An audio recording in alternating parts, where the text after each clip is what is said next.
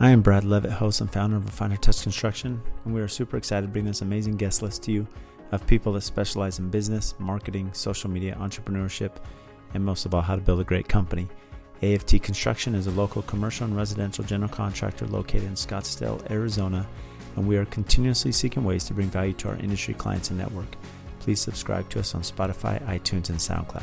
And of course, to start this episode, we must give a thanks to our sponsor, Sub Zero Group Southwest. So if you're starting a new kitchen project, the Sub Zero Wolf Cove showroom is the place to start. It provides an immersive environment to help you realize the possibilities of your future kitchen. Discover what it may feel like, look like, taste like, all in an exploratory, no pressure showroom. No matter who you are, consumer, owner, or member of the trade community, the showroom is ready to assist you throughout the entire project. I visit the Sub Zero Wolf Cove showroom in Scottsdale very often. In fact, it's just around the corner here from my office. It's the perfect place to meet with my clients and the designer on the project. When we arrive, we meet with a showroom consultant whose sole focus is catering the visit to our needs. They seek to understand what products may be best suited for the client and then explain and demonstrate special features and functionality. We can browse the complete line of Sub Zero Wolf and Cove appliances and then view them in beautifully designed vignettes, helping my clients envision how the appliances might look like in their home. The best part is that the consumers can interact with the products, turn the knobs, open the drawers, and ignite the flames, discovering the best fit for them. With the help of the showroom consultant, each visit is truly unique to the client. The relationship with the showroom does not end with the appliance selection process. Throughout the entire project, the showroom team is there to provide helpful solutions and offer advice and assistance. After appliances are installed, owners can expect a lifetime of support and helpful resources. The Sub Zero Wolf and Cove showroom is a place to start, experience, and bring your vision to life. Schedule an appointment at your nearest showroom by visiting www.subzero-wolf.com backslash showroom. So today we're excited to bring on Kathleen Anderson, and Kathleen is the principal of material design, and she has an amazing background. One of the reasons we want to bring her on, she has this amazing um, concept and idea that she just launched, and we're going to have the links here in our episode. And here in the episode, we actually discuss it in great detail, so definitely stay tuned as you listen to uh, that announcement here. But one of the reasons we want to bring Kathleen on is she has an incredible background. She has a master's in architecture from the UPC in Barcelona, Spain you know, she's worked in commercial construction, in hotel and uh, resorts, and it's amazing how that information and knowledge that she's had working in that industry has really impacted the market in the residential side, especially with this new concept that she's doing. And we spoke greatly about some of the pet peeves of builders and designers and how that relationship is so important in the beginning and how it can really create a successful project for the client. And then, of course, how 3D and BIM modeling makes a huge difference. You know, how we can work through so many things on the front end, which really sets up the project for success. So, again, a big thanks to Kat. You'll love this episode. We even dive into a little bit of marketing and business relationships, so stay tuned. So, welcome today to Construction Podcast. And today we're super fortunate to have Kathleen Anderson with us, who is the principal of material design. So, welcome, Kathleen. Thanks, Brad. Great to be here. Yeah, and I know you're doing some very exciting things. We've been talking offline just on a couple new developments that you're doing to the industry that I think are going to make a huge impact that I know we'll dive into later in the discussion. Um, and one thing that really fascinated me, me, about your profile is that when you think about design, especially interior designers, you know, how much it integrates with architecture. And one thing I've noticed is with the designers that we work with, the ones that understand architecture, I mean, there's they they have such a leg up, right? So it fascinated me because your background, you have a master's in architecture from the UPC in Barcelona, Spain. So how have you seen that architecture and training, you know, make such an impact and difference in your uh, design aesthetic and design understanding? Ooh, thanks for asking, Brad. Great question. Um, honestly, it affects everything because a, a, room really starts with the core of where the walls, where's the traffic flow, and then you kind of build onward from that. And so it really gives you a grassroots view of design instead of really just like the lipstick, you know, that you're going in and slapping finishes on something that you haven't had either a hand in from the very, very beginning in the conceptual phase, or that you at least understand where the architect um, is coming from to be able to sort of be more peer to peer and a colleague with the architect instead of just like always responding. It's it's a really fabulous connection. It's really important. You know, it's funny because I've I look back at my experience, and what's interesting is there are some instances where a homeowner will come in and they're like, "Hey, you know, I needed my architect. I have my lot of land. I'm going to start designing." And then at some point they think, "Okay, well, I better get a designer. I need to start thinking about finishes." And then when it's done, let's get three bids for a GC. And it's amazing the experience, how much different it is when they're like, okay, Kathleen, I, I'm going to hire the architect, but I want to bring you in at the same time because now you can have uh, a voice and you can have an opinion and you can have an aesthetic that now integrates with just some of the nuances of architecture, right? That you have might have good vision for. So much. Even um, Brad, I'm thinking of a hotel I worked on here in Austin where the real estate developer actually hired me before he hired the architect or the builder. And so I got to be a part of assembling the team. And then I had a really collaborative relationship with that architect. And um, there were things that we could help each other out where I'm thinking specifically we we're laying out the meeting room in a hotel. So think about you need the space for a big room and then you need to be able to like divide it different ways. And so being able to offer the design perspective to the architect from the beginning and then also understanding that you know we need the structure and we need certain code requirements and sprinkler requirements et cetera and having a really good grasp on that we were able to offer together the client the most efficient possible solution. It was super exciting for everybody involved. Which which is so important because you know when you're thinking about that i, I it, it's always more successful when the designer's on first or at least with the architect because collaboration happens. It's the collaboration is the name of the game. It is. And what's funny is although the architects and, and i know some very talented ones but there's little things that they may not be seeing as it relates to design that you're going to pick up on and and that's case in point. I mean how has i guess one advantage you have as well is you've done commercial right? Mm-hmm. and you know i've i've done commercial i've done residential and i feel that it gives an advantage because you have a different understanding of the different clientele the different complexity the different codes because in, in commercial you're dealing with a lot of different things and you're dealing with you know health regulations and you know um, capacity and certain things you may not with the residential. So how's that impacted i guess your influence on on the residential side i think anytime that you can just offer the next level of sophistication of product knowledge, of industry knowledge, of collaboration knowledge, it, it, everybody wins. The client wins. It, the builders win because you're able to offer more information from day one. I know when I worked in commercial, we had to really rigorous schedules. I know you're familiar with this. The amount of information that you give a builder on a commercial project is much higher than the level that's typically given in residential. And so I think it apps that shapes my relationship with builders in residential because sometimes I'll go into a project where I'm working with a residential builder that's never been on a commercial project and he's like I got an email this week where a builder is like, "Can you do all of my projects?" They're kind of by the amount of information that comes, but everybody wins when the, that information is forthcoming, the collaboration is forthcoming. It's I think and the client wins. And and do you feel there's a reason behind that? I say that is because it is true. When I've done commercial projects, everything is very specified, mm-hmm. you know, to the uh, you know to every fine detail, even at a bathroom wainscoting, you know, to the backsplash in the kitchen or to the bar. I mean, all these little details, the furnishings, everything, the FF&E, it's all picked out. And right. and there's a reason being, right? There's budget in mind, there's time frame because every day that the restaurant or the hotel's not open, they're losing revenue. So, right. you know, typically from a contractor side, liquidated damages are involved. Whereas on a residential side, you're trying to hone in something that's very personal. You're dealing with the client, right. and so is.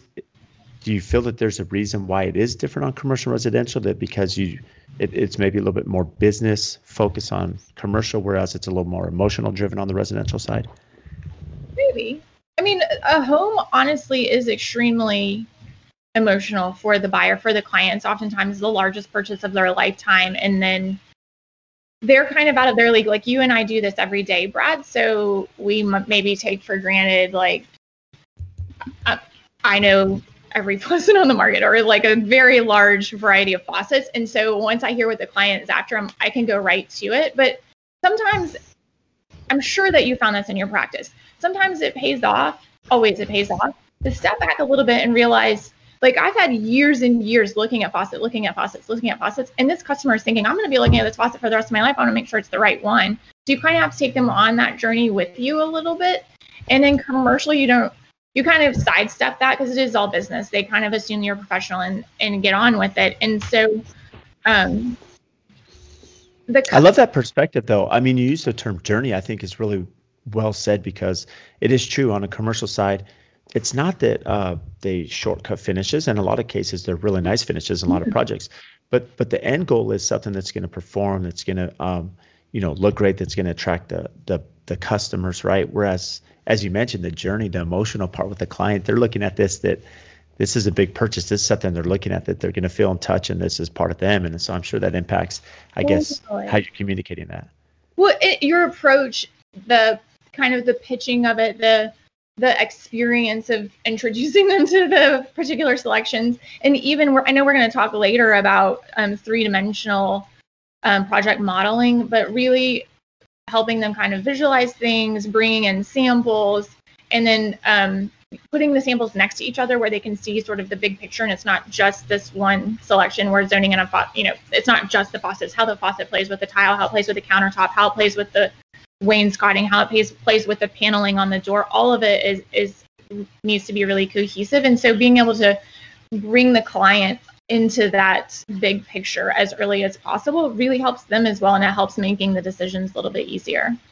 Which is amazing. And so how do you keep you know, with so much product innovation and so many different brands and companies out there, you know, for someone who may be a new designer or someone who's starting to build their firm, you know, what would you recommend? How do they get a good understanding of all the different products and and the new releases and the new innovations and then how are they functioning and performing you know is that's just something that you're going to learn over time as you go to these trade shows and design shows or what have you found you know in local markets to help that um, great question, Brad. You know, I have an office in Tennessee and I lived and worked there for a long time, and they don't necessarily have like great um, showrooms and yeah. right, right like right next to of course there's like ferguson and things like that which is a fabulous showroom but they don't have like what chicago or new york or a, a major metropolitan area is going to have so i actually do invest a lot of time and money going to the vegas builders show going to high point i go to the Milan Furniture Fair every other year. Oh, that's great. Before before we were all locked down yeah. and we were able to travel, and that was a thing. I yeah. didn't get to go this year. Um, and I spent a lot of time reading, you know, on the internet. I listened to your podcast, listen to Luann's podcast. You guys aren't obviously talking about specific products, but you're advertising uh, Cove and um, Wolf, Wolf, right? Yep, Sub-Zero Wolf. Yep. And and so at the end of the day, a lot of times it's relationships, relationship with a salesperson, and and getting to know and trust what they recommend to you is the right suggestion and knowing who you can trust and who's just trying to sell you something and make a buck it, it, life is also so relational in this it's, business and everywhere i'd say it's funny you say that because I, I couldn't agree more. I feel that you know what makes a company successful, whether you're a design firm, whether you're a builder, an architect, it doesn't matter. The thing is, it's the relationship industry, right? Because everyone's busy, everyone has commitments, but at the end of the day, I'm only as good as my designer that can pick, you know, design this amazing home that flows great and my architect and then of course my suppliers that can perform and get me the product in a timely manner. And when there's an issue which i tend to have all the time i think it happen life happens. Yeah it does that you have someone that can say hey brad yeah we'll be there. We'll take care of it you know even if it's an oversight on our part. And that's what really makes a successful project for the client.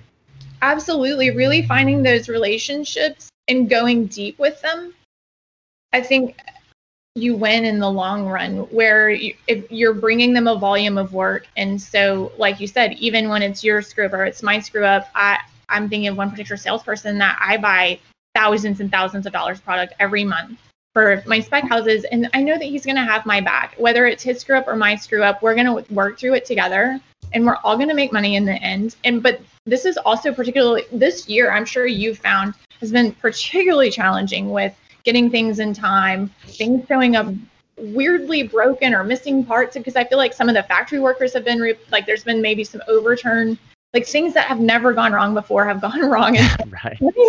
and so like like not going off the handle if if i could go back to young Kat just out of college and in the construction field like don't flip out. Things are going to every day that you wake and do this business things are going to go wrong. And it's not necessarily that you made a bad choice or the contractor did something wrong or like let's just all fix it and stop trying to play some sort of blame game and find the relationships of the people that are going to go the mile the extra mile with you. You go the extra mile with them and be kind. It's all going to turn out I love that you said that. I mean, there's so much to mindset, right? And I, you know, not only does it apply to our business as a designer, as a builder, because as you mentioned, it seems that every day there's an issue to deal with, right? And the more we understand that this is reality and it's how we address those and communicate those, you know, and we don't get emotionally involved in them and just right. understand it's a part of the process. And I think that, you know, for anyone that's an entrepreneur, and this is really applicable to any business owner that's entrepreneur, because one thing as a business owner, it doesn't matter the industry you're in, you're going to have ups and downs all day. You're going to have frustrations. And people always say, if I'm a business owner, what should I think of? Go because you're always thinking about it when you're on vacation. You're thinking about it. You're always thinking about business development, but it's more understanding that positive mindset because most successful mm-hmm. entrepreneurs are positive because you're going to have a lot of downs throughout the day. And how do you overcome those? and then broadcast that positivity to your workforce and to your suppliers and to your team so that they don't get discouraged, right? A hundred percent. And I'm sure you've said this in your podcast before, but I think as I become an older business owner, one of the things that has been really crucial is kind of planning for that margin. When I'm doing an install or whatever, know that something is going to go wrong. So don't give yourself such a tight schedule and promise to the client so that there you are at the 11th hour and something goes wrong and you didn't allow just a tiny little breather. And then you're uh, either under delivering or you're freaking out on everyone trying to like make it happen in the last second. Just planning, go ahead and, and realize. I mean, they don't print pages all, when you're reading a book, the print doesn't go all the way to the edge because they don't know that every page is going to get cut exactly correctly. They get they like literally waste thousands and thousands of dollars of paper every year in the book industry to give a little bit of margin because because the printer can't cut out pages exactly the same and we can't deliver a project exactly the way that we planned exactly without a hitch without just a, something's going to happen and just allow for it and know like all right this is the thing and let's move on. Kathleen i mean i, I think you're so dead on because it's funny you hear the term you know we don't have challenges they're just opportunities to succeed right? It's just you know that mindset but I, the point you made that i really want to touch on is you know when you talk about your experience as a business owner as this changes you know i look now on a couple projects a couple examples i could give is that you know before you know, when I'd meet with a client and we're so anxious to get started, you want to get the shovel in the ground and you want to get moving. But now I've realized, hey, let's, it's okay to wait 30 days. You know, wait 30 days. Let's get these decisions done because what that's going to do, we may wait 30, but your construction loan's not going to engage. So you're not paying mm-hmm. interest yet till we break mm-hmm. ground. And now I can build the home 90 days faster because all these decisions are made. And so yep. you're going to save two months. And that's, you know, you don't understand that till you've been through it. And then you think about like at the end of the schedule. Yeah. And then you think at the end of have a punch day, you know, 30 days of punch. I may only need two weeks, but I need to put 30 days in there because right. nothing is worse than a client trying to get C of O. You're still doing punch, house isn't done, designers trying to move in furnishings and window coverings, and then everyone's mad at each other, right? Everyone's so angry. Nobody yeah. wins.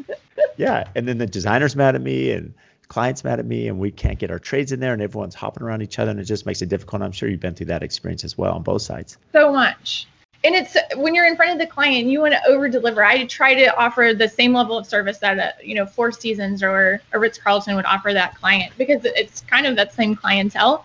And so you want to be the yes person when they're like oh we don't want 30 days for punch in can we do two weeks? And yeah. you know, like i might be able to do it in two weeks. Yeah. don't say that. Because it never happens. We need 30 it never yeah. happens. Yeah especially get to the level that we need it at. So so let me ask you this i guess how do you manage that expectation? Because we know that the project is going to be more efficient if Kat, you're on at the beginning, you have the architect, you have the builder. So how are you conveying or communicating with the customer, setting that expectation, or is it kind of vary by project? I really believe in educating the client and just like everything else in business, the level of clients that you get, the longer you're in is just keeps getting better and better. So I'm really lucky. I have really fabulous clients and I try to go deep with the clients as well. And I'm really honest with them and straightforward. And I try to give them as much information as possible. And I think at the end of the day, the level of client that both you and I are dealing with understand uh, if you're upfront and you're a business person and you have a process, I think they're going to understand that. It's when you kind of go in and you don't, you're not really sure, like, yeah. I need 14 days. It's when, when you can stand in your space this level of client is going to be fine with it. It's when you walk in not knowing what you, what you need or what the process needs that I think there things get a little sideways sometimes. And and it does take time, I think, to understand that as an owner. And I think for anyone listening, I, you know, as you can build those relationships, like I've seen just with my designer network here in Scottsdale, you know, the collaboration where you know, it's not that we're like pulling for each other, but in the sense we are because we know it can be successful because especially at pre-construction when the designers call and saying, Hey Brad, I really have this good, you know, this idea. It's like different. I want to do this, this, and this. Can it be done? And to have that resource, we're like, yeah, that can be done. And, you know, it's budget friendly. Here's some options we have to make this work for the client. You know, that collaboration can really happen a lot behind the scenes and the benefit for the client. Such a benefit for the client. I think it's a benefit for everyone. It, it but makes both you and I look more professional if we come with the same answers with that kind of united front. And likewise, when I call when I call the builder and say, "Can you do this little funky thing I've just thought up, or I saw in a magazine in Europe, or whatever," he and he can say, "Yes, here's how it's going to happen. It will be efficient and not expensive, or it's going to be very expensive, or absolutely not." It's way. Be- it makes me look better to have that conversation with you behind closed doors and to go tell my client, hey, I saw this in the, you know, I read some of the European Architectural Digest. So sometimes I come up with some crazy ideas. Or um, so I'll go to the client, sell this idea, and the client's like in love with it. They're going to have this one of a kind thing, and then we go to the builder and tell the builder about it, and the builder's like, absolutely not, or it's going to be a hundred thousand dollars. And so right now you have a disappointed client. So yeah. if you have that sort of mutual respect with the builder, go behind closed doors, have that conversation so that you as a de- designer can go to the client with the best information and everybody wins. And that way you're not selling the client something that then you cannot deliver. Yeah, I love these you share that because there is there is a price. I mean, everyone's price sensitive to some extent, and the more we can vet that at the beginning really is helpful. And I've seen, especially now, I feel like in the last year, our firm is a lot more um, prepared. You know, especially at pre-constructions, we're working with design and architect, that we go into a project and it's it's dialed in. You know, when we break ground, and the advantage to our designers is that, you know, typically when they're with a client that says we're going to bid out to three GCs, well now they're trying to hand carry the contractor throughout the entire build. Whereas involving us in the beginning or a builder in the beginning, well now you can figure out the scope. And so when I break ground, I I know every detail of the design book and what the designer's been envisioning right. the whole time. And so they may make a couple visits just to see the fun stuff that's going in, and we may have like an electrical walk you know, and a couple little things. But for the most part, they can just sit there and watch from social media as this project's, you know, taking Beautiful. place. Yeah, which is a win-win. So, Kat, when you're involved in with the architecture side, you know, how involved do you get? You know, do you get involved from like advice on the exterior, any of the finishes for the exterior, or um, you know, maybe layout of a bathroom to say, you know, the water closet, I really don't want to hear, I want to hide it, you know, or or layout of appliances. I mean, how involved do you get from an and are the architects somewhat receptive, you know, to that advice? Um, again, I think you approach a relationship like that with mutual respect. Nobody likes to know it all. Nobody likes to be told what to do. So I think it has to be a collaboration. But um, if the client requests, I do get involved in pretty much every aspect. Sometimes it, it really does depend on the project and the scope of the project. Um, I've done projects that are because of the scope and the size, they're small enough where a licensed architect isn't needed, and I've, I can do a full layout.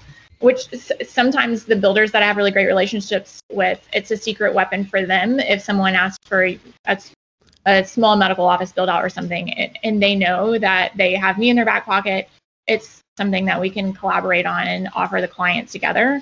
Um, but I also have really great relationships with architects, and I fully respect the profession of architecture. Um, I did go to architecture school, so I know how hard it is. I did not yeah. for the seven exams. um, so I, I, absolutely respect that profession, and I'm not here to say I can do it all because I can't. None of us can. I can offer a little bit more than you know a designer maybe that doesn't have that layer of training.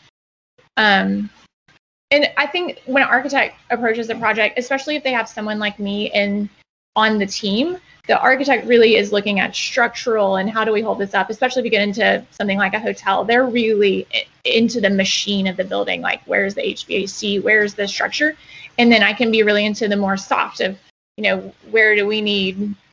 Maybe we have to have a column, but can we move it around a little bit instead of um, coming in? I, a lot of designers don't get to come in until that all that stuff is set in stone, and then you just have to work around it. So it's really great to well, especially make an impact. I mean, going back to your hotel analogy, I mean, you think about that emotional experience as they're walking in to check in, right? And what does that lobby feel like? What does that arrival zone feel like? And and that's really important because that's where the designer can have a huge impact. And as you mentioned, there are a lot of structural um, confines that you're working with, especially in certain locations. If you're in a high rise or downtown in a in a big metropolitan area, you know you're going to be confined to certain things that you have to work around, especially with mechanical. And so, it's really good that you understand the soft side of it because that can help um, you know, just the overall aesthetic, right, of the design. Right. So, right, so right. what's, yeah, it's, and it's. Oh, go ahead. no, go ahead, Kat. No, I was just gonna say it's really great because there are so many things in a building to think about. You know this from what you do every day. So many details. So it's really great to be on a team where you can support each other and I can, you know, be in this corner and you be in that corner, and together we're going to deliver something that's so exceptional because we are here together. So let me ask you this then. You know, this is always a tough question for designers. Is that you know what separates a good designer from the rest? From the rest, right? So, you know, are there are there certain elements? Does it help if they have if they understand CAD, right, and can do CAD? Does it help with the architecture background? I mean, what are some things you've seen that have, you know, strengthened you know your um, your abilities as a designer? Um, great question and you probably could answer it better since you are actually on the receiving end of designers work. My gut reaction would set would be to say communicating clearly, concisely, on time, managing the schedule, and not being a prima donna. I think it, our industry is getting better, it really is, but especially 15 years ago, 10 years ago, designers sometimes had a little bit of a snooty attitude. Nobody wants to be around that. You know, like it it might be fun on TV, but nobody nobody wants to have to deal with that, especially when things are going wrong. As you said, things are going to go wrong, and so having that really approachable, we're in this together attitude, I think, is the way to do it. Well, it's my guess. Yeah, I, I love that you said that and actually took it that direction because instead of the qualification side, you look at the overall relationship side, which I think is the most important. It's funny because Luann and I had a discussion off air because she said, Brad, what are your pet peeves? Because I want to talk about this, to, you know, my design on it. And so we're going to do an episode at that at some point. But, you know, to that point, and, and we could touch on it here, as you mentioned, Kat, is that when you're thinking about the process, and it goes both ways, right? Sometimes you have these builders that are really strong in their position. I've been doing this for 40 years. Don't come in and tell me how to do this, right? Totally. Which is which is never a great way to approach things with a designer or client. And then you have the designer that may, you know, have, as you mentioned, they may have an attitude behind them. And and you know, the the tough thing is is when you're not collaborative as a team and there's that mm-hmm. backbiting, mm-hmm. and then the client feels it. You know, if if I can behind the scenes sit down with architect and designer, we can solve pretty much 99% of any issue that's there, mm-hmm. right? And never get to the client. And that's where I think separates the good designers and architects from the west, rest is where behind the scenes we can resolve these issues as a team. And we're not trying to build ourselves up in front of the client by throwing someone else under the bus, right? right. And then to your point, communicating, right? Answering the phone when I have a question. You know, it goes both ways. Very thorough set of specifications. Don't yeah. just specify the tile. You need a tile pattern. You need a grout. You need a gap in the tile. Because if you just say, I like this tile, there's some guy on a job site someday, probably while you're out on another project and can't answer the phone. And he's like, oh my God, I have the tile. Now what am I supposed to do?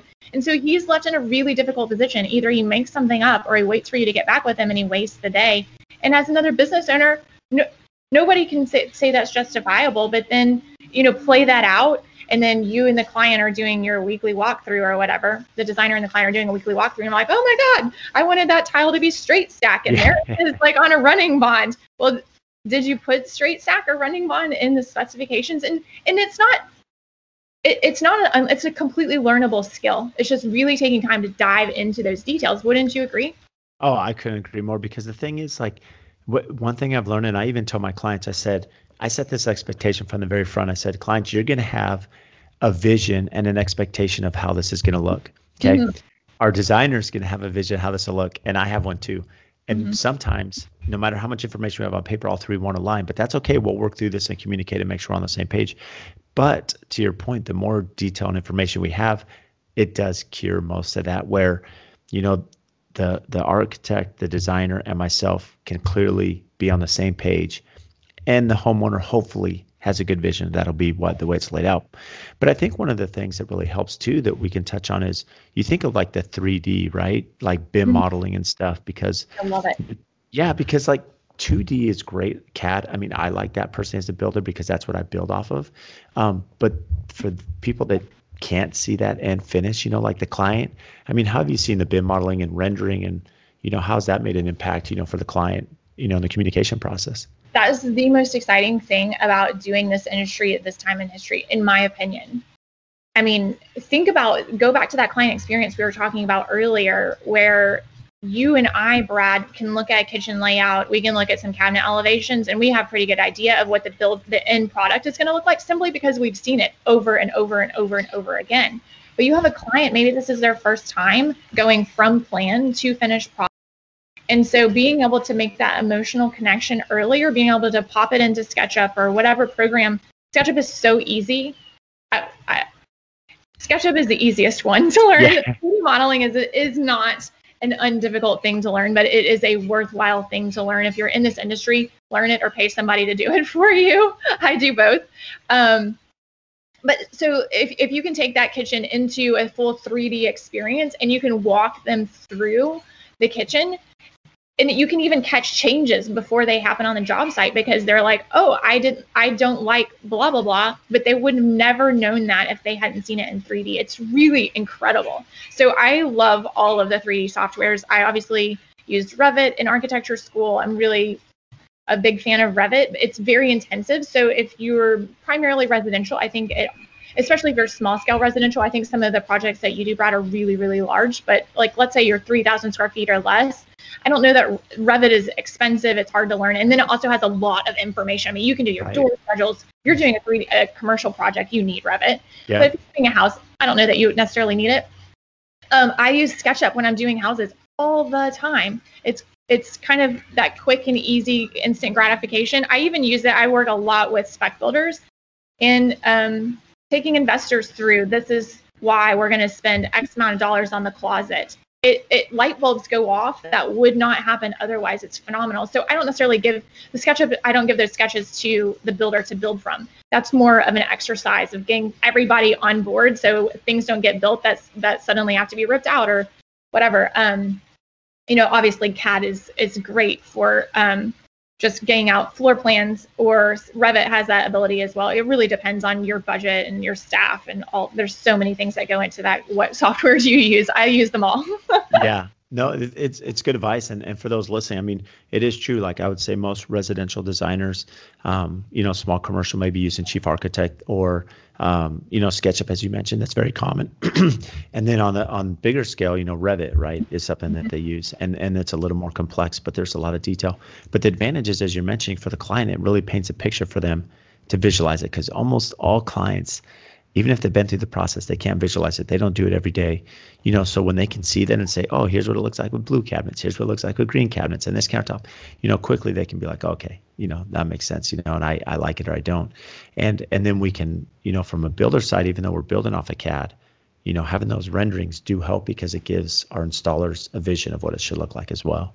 Especially if you get into something a little different or out of that builder's comfort zone um, I, back to the spec work that I do, it's so much easier to have a conversation if I want to do floating cabinets or some detail that they haven't necessarily done before to like quickly show them how it looks in SketchUp.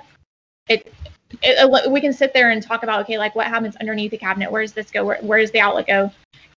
So many more things come up than if I just did some quick elevation.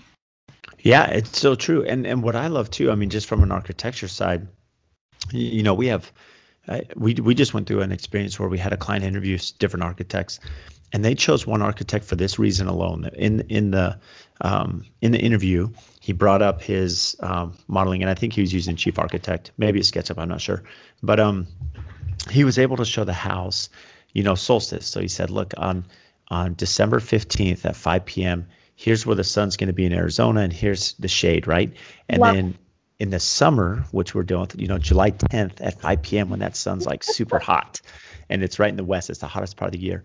Here's where that sun's coming in. And so what the customer saw, they're like, oh my gosh, like this is what I've been looking for because now I know where to put my pool and now I know how to have my overhangs and here's you know, different furnishings, you know, where here's where I need window coverings because it's gonna that sun's gonna beat on it. And so just something that simple made all the difference with the clients like, yep, that's who I'm hiring. I love it. Love it. And and it makes a huge difference, you know, and you think about, you know, just from a planning side going I, I know we've been beating this a lot, you know, in this conversation, but that pre-construction planning, because one thing that's my biggest challenge, it seems to be on every home, is we have this amazing design. We're limited by height restrictions in Scottsdale. Mm-hmm. And then we have these amazing ceiling details from our designer, and we're like, okay, how do we mm-hmm. get our mechanical and our HVAC from here to there, right? It right. doesn't fit through these trusses. We have these decorative ceilings. And so the advantage of having everyone involved from the beginning, and that's why clients need the whole team because now it's like, okay, Kat, architect, us, how are we going to get mechanical there? How are we not going to jeopardize your ceiling detail and all your trim work? And then with the ceiling height restrictions, make this work. And you can jump right in Revit or whatever you're using and just kind of play with some different ideas and adding architectural interest and using that as an opportunity instead of something that's going to be an eyesore. I love it. It's so true. So, how has social media become, you know, ever important to you, Kathleen, and growing your business? You know, how have you seen that take off or build your relationships on those platforms? Social media, the thing of our lifetime. I feel like, you know, I am a recovering social media introvert. I find, uh, I find it, it it's so helpful. It's so interesting to learn about what designers are doing all over the world. So I actually spend a lot of time on social media following colleagues and people that I respect in the industry. And um, I think that's such a fabulous tool. There are so many great opportunities to learn things in this industry in this time in history. It's just amazing. And thanks to people like you, and uh, there's so many. Luann, of course, we keep referring to so many people putting information out there every day. I love consuming it. I'm also starting to build a little bit um, of what my voice that's authentic to me is going to be on social media. Um, I think there's a lot of opportunity there, and I look up to, I aspire to be as successful in social media as you are. Oh, that's too funny. So, I mean, how have you seen that importance? I guess as you're networking with colleagues, why would you recommend it's important to understand, I guess, the tone or the voice or the content you're putting out. How have you seen that make a difference for like maybe businesses that you're networking with? Yeah, I think it's a great way to figure out who in your industry you would work well with because you can see um, you know what's important to you and you can see who who else is posting about those same subjects and kind of in figure out if you guys would work well together on a project. Also, I know clients love to get on and see past work and see if they resonate with your style. Um, it's also great when you're in client meetings to if you have an idea that's maybe something they haven't seen before to jump on you know maybe someone out in california or portland or whatever is doing that and here's a great photo of it. I mean it's such a great resource. Yeah and i think that's the one thing that's lost that most people don't realize. You know when you look at social media yes we can create our own platform our own voice and resume if you will. You know but one thing that people don't realize is the collaboration that's out there. And what I mean by that is not only meeting, you know, guests such as yourself, you know, that I've collaborated with, but I start thinking about people outside my industry, right? How much I've learned from them. And I'll give one example. So I had Dr. Brian Harris on the podcast. He was actually one of my clients. He's a cosmetic dentist. And he nails it. He always talks about the emotional journey, and mm-hmm. he does cosmetic dentistry. So he talks about his clients that, um, you know, they they're either embarrassed to smile, they're self-conscious, you know, they're at a wedding, they're at you know, their whole life they had this issue. And he shows that experience of okay, here's the before and after as I'm doing my analysis. He shows them buying their plane ticket, he shows them flying out, he shows them sitting in their office and then doing the work. And then he shows them at the end, hey, here's a month later when they're at the wedding and they got this huge smile. You know, at this party. I love and, that.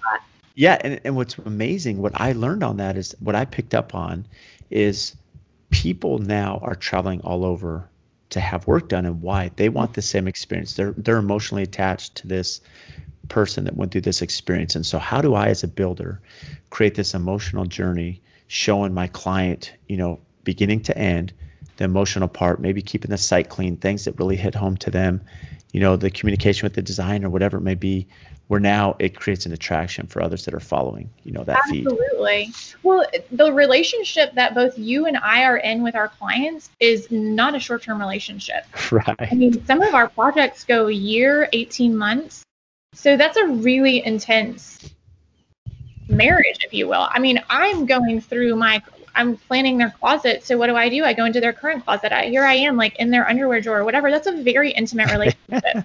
so they what they want to know who I am, what I stand for, and am I going to talk about them? And, yeah. and they want to know that as well as do they like my work. And so the, I think people people want to know who you are before they enter this long-term relationship. It's not like they're buying a cell phone from us. Here you go, done, bye.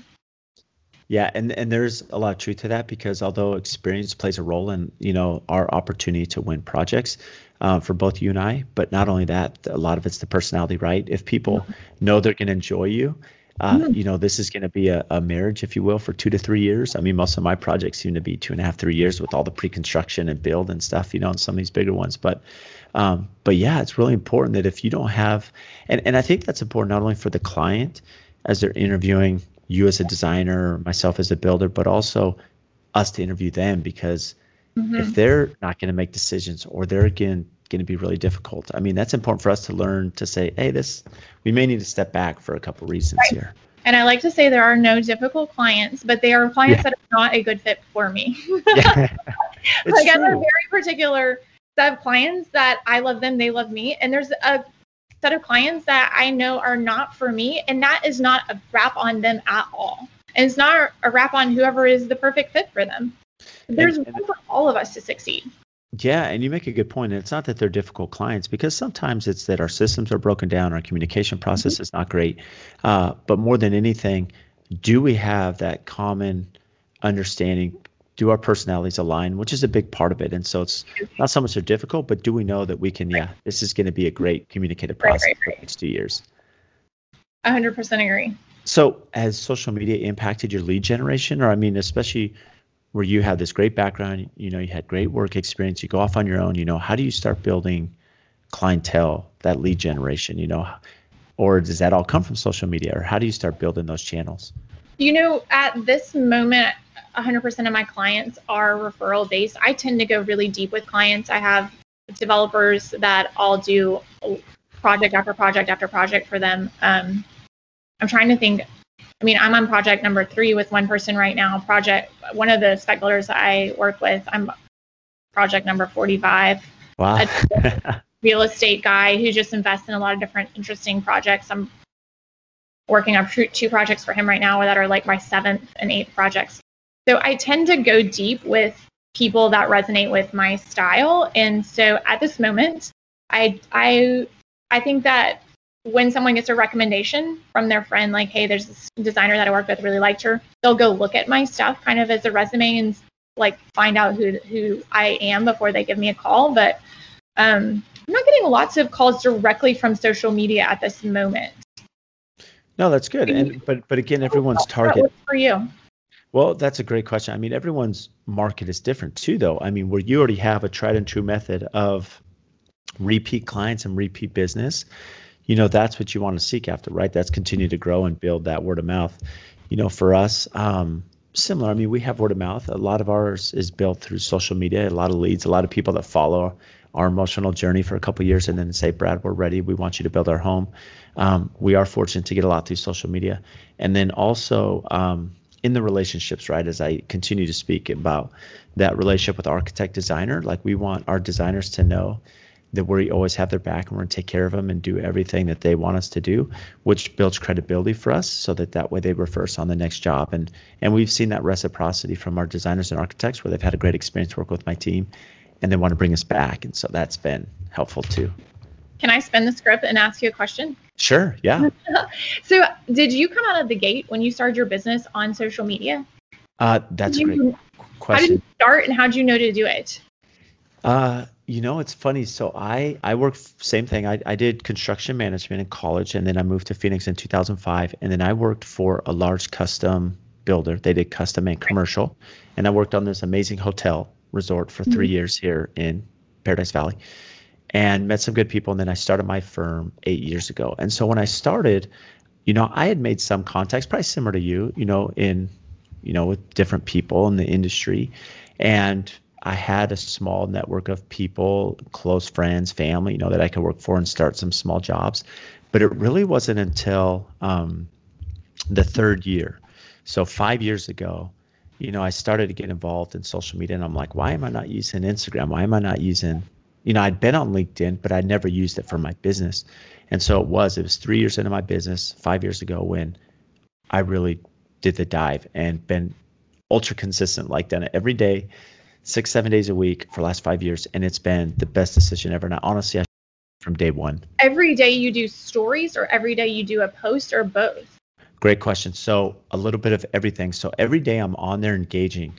Uh. I try to I try to post five to six times a week, sometimes seven. You know, it just depends. You know, um, but I try to be act. I try to do stories at least four days a week, no matter what. They take time. I mean, the thing is, takes time. But I am on all the platforms because my demographics LinkedIn and Facebook and Instagram, right? And Houzz Pinterest. I mean, it's all different demos. So it's important to have that reach and but consistency is everything. And even if you're not posting, maybe you have a project that you're waiting on, but you can still engage, you can still build, you know, respond to comments and network with other professionals. And so that can still help build your brand. Brad, will you teach a class on this? no, it's it's funny. You just start learning a lot of tricks and you know collaboration and things that work and and I've just seen the benefit. You know, I'm a big believer in it for sure, and I've seen how it's helped. But it, it you know, it's funny because you think about how that applies now. You know, I will say, and I want to give this a plug for you, is one thing that I was super impressed, Kat, is something you're doing right now with your business. That's something I've never seen where you are working with spec builders and now you're beginning, you know, an, a, a platform online where people all over the country, you know, maybe you know, because one of the challenges as a spec builder, you know, I'm all build to suit, which means I'm building these dream homes for our clients. So they're always going to have a designer. Right. But if you're an investor and I'm looking at going and building 12 homes on a piece of land, the land's expensive. So I'm trying right. to cut costs to maximize, you know, the investment I'm putting in. Now, Kat has a resource that I've been looking for as a spec builder. So, talk to us about what you're doing. I'm so excited about this. So, I really have been somehow related to the spec building industry since I came out of design school, and um, I've learned a lot of things the hard way. but I have come to the conclusion that a lot of things in life should be systematized. And so I have my system. So when someone comes to me and they have a spec project. And a, a, lot of times they're dealing with really strict budgets.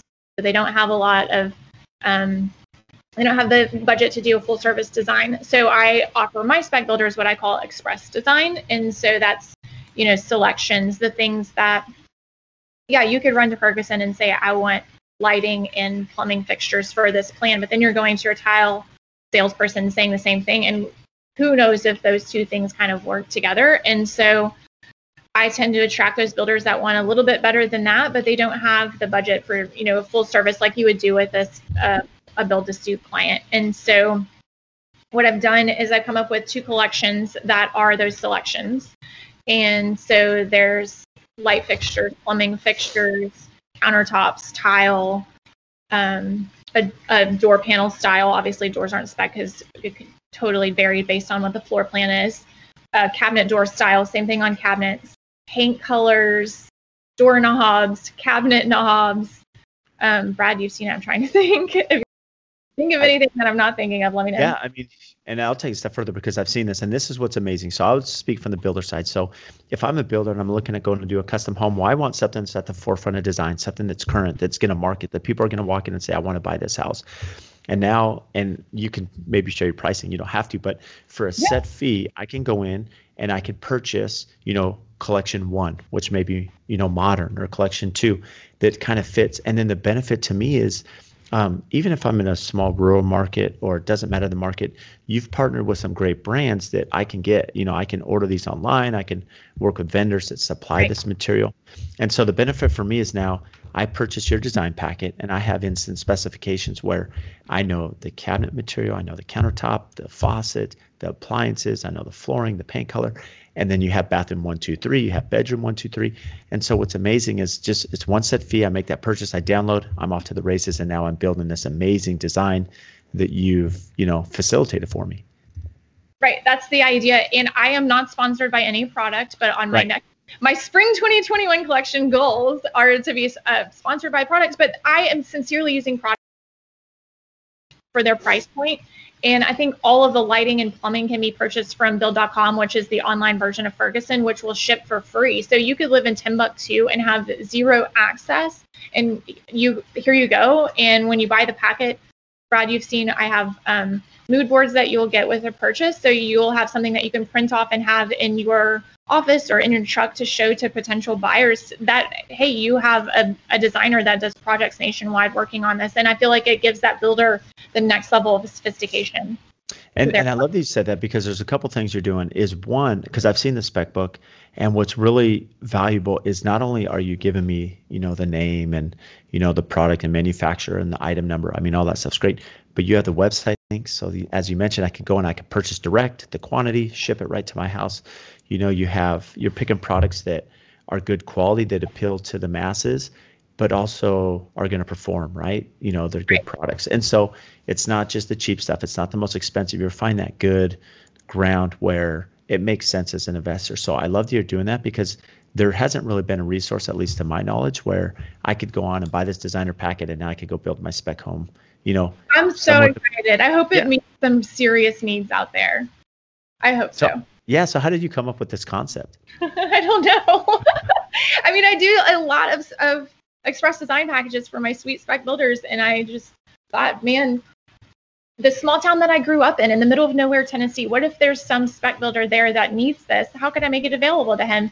And so I like, like it, it's, it's literally one of those things that came to me in the shower that I'm like, I'm going to try this. Like, why would it not work? So in the packet, you get the mood board that you can print out and use for sales you get an Excel spreadsheet that if you're a builder that's working, like maybe this is your first project or you're just starting out and you don't have project management software, I've used these spreadsheets for project management. Like I have um, the columns all set up where you can put in your pricing. Obviously, that's going to vary based on where you're buying it from, but it's just like set up where you put in your quantity, your price, and it all totals at the bottom. Um, so if even if you're doing if you're pitching something to an investor, if you're a builder pitching something to an investor and you need those numbers, you don't have to guess. Um, just go and fill that out and you're off to the races. And then I also, it's something I haven't sent you, Brad. I went ahead and downloaded all the spec sheets and I have those compiled in a. Oh, in wow.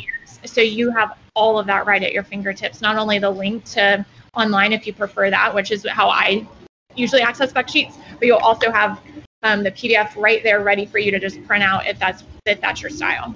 Well, well, the advantage is, you know, I've seen, especially if you're a spec builder, you know, you're working with different showrooms. Maybe so you're spending a lot of time, you know, at the kitchen and bath showroom, at the cabinet showroom, at the appliance, you know, at, you know, the tile store, the countertops, you know, and so you're trying to pick this. It takes time from your schedule, and then you have to put all this information together as like a warranty book or design book for the client that's purchasing the home, anyways. Whereas now, you've saved all this time of resourcing where it's all there so they can essentially just purchase it they have it and then when they turn over or sell the house they could give it to the client. So the client knows exactly the product it manufactures in case you know warranty comes up or they need to replace some tile or wood flooring. I mean everything's laid out for them i'm so excited. Yeah it's super exciting. So let me ask you this. Do you plan on doing because this is for the design side and one thing that's really important is the furnishing side right? Mm-hmm. so is there I, I, guess before we dive into is there going to be a game plan for furnishing because that gets a lot more complicated. that that's a lot more tricky, especially by market that may be different. But what do you like about the furnishing side? You know, how involved do you get in the furnishings and soft furnishings and accessories? You know, which is a big component of what you do. Absolutely, I absolutely love that side of it. Um, my heart and soul really does love a good construction site. I that was my first job out of college. I have six brothers, so I grew up very, you know, hands on in the dirt, and so I do love construction. That's definitely one of my passions. But I do love the furnishing side. Um, I I have a real heart for sustainability in um, helping people find products that were made in a environment, not necessarily just environmentally friendly, but in a responsible way. So not just greenwashing or some like faddish kind of thing, but I want to make sure that the employee, the the employees that made my sofa that I'm specifying were paid good wages and they're not living for a quarter a day in China or something. Um, and I also think it's really interesting and fun because I end up doing a lot of obviously new construction and contemporary architecture. um, to pull in some antiques, and that really helps bring in some like heart and soul to a project. So, um, it's amazing. I mean, let me just build on that because I mean, your point about furnishings, I think that that is a really you know difficult component, right? When you're designing the house and now you're trying to tie in the furniture and and what I've seen that's tough, and it doesn't matter the budget of the client. There's always limitations, right? And so you're trying to factor in, you know, what do we, uh, you know, what could we spend on this section, or what could we spend on this end table, on this lamp, and so you're trying to figure out all these little things to dress it up and artwork. And then if you're taking it a step further, where you're looking at, okay, um, what's sustainable? Is mm-hmm. this product being manufactured by reputable companies? Are the people mm-hmm be given good wages. Well, now or you're buying a product that will look great in a photo, but if you have three kids and a dog, it's going to look like exactly in six months. And there's so much of this is that like you really need to dive into what the the need here and, and how long does this need to perform in. I love that you said that because I've seen too the very successful designers um, are ones where the clients they they understand the client's living conditions, maybe mm-hmm. whether they're a single couple, whether they have six kids, whether they entertain a lot, and they cater the furnishings to that design, the stuff that's going to last. Because there are some things you're not going to want uh, this beautiful white couch with six kids, right? I mean, right, I can tell you from course, Of course. you know, but some designers don't look at that. They're looking at the photo, but in six months, that's going to be either have to be replaced or deep cleaned, and it's never going to look the same it did, right? So all that to say, there's not a furnishings module to the design kit yet. Um, yes. Um, will be at, at some point some probably vintage finds on my website for people to treat themselves to. Oh, and I'm also working on a furniture collection with an Ameri- American um, furniture manufacturer. So I'm super excited about that. So, so tell us about that. Is this something that's your own line or impact? I mean, how did this relationship begin? Um, this relationship began, so it is um, a traditional community in Ohio that has a woodworking shop. And five, six years ago, I had a client that wanted a very specific thing in a bar table and I could not find a manufacturer. So I went to this Amish furniture company. I'm like, hey, can you guys make this? And they outsourced to this company in Ohio. Um, long story long. a couple years later, the client wanted another table. The place that I bought the table from was out of business, but I still had the guy's cell phone number because he had like delivered it himself. So I text him, hey, do you know where I can get another table like that? I need a matching one. So he hooks me up with these guys in Ohio, and I've just developed a really wonderful relationship with them. They um, are amazing people. They treat their employees right. They they are honest business people. I've seen them more than one time do the right thing, even when it costs them money. And I so respect that. And their furniture is heirloom quality. I mean, most of their employees are Amish. The furniture is stuff that your grandkids will fight over once you pass. And um, they tend to have a very traditional, you know, particular aesthetic, yet they can build anything. And so uh, we've just built this relationship where when I come up I, I get really wonderful, great clients that need specific things. And so whenever I need a specific wood piece, you know, I sketch it up and I start working with their designers and we toss 3D um, models back and forth, and then we come up with a with a final plan, and then the furniture arrives. The clients are blown away. It's a wonderful story, but we've loved working together so much that in spring of 2021, we're going to come out with a collection. So it's going to be material designed by Canal Dover Furniture, and so it's going to be things that not just my clients get to buy.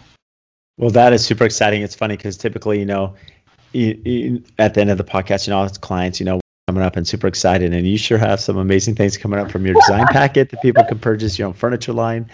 You know, so what else? You know, I mean, some amazing projects. I mean, I don't know where else where you leave off with all those exciting announcements. So I don't know. I just a good Thanksgiving and Christmas with family after this year, please God. a better 2021 that's not been so chaotic. I'm sure everyone can relate to that. So, where yeah. can our listeners find you? So my um, website is Material Design DSGN. It's designed without the e and i dot com.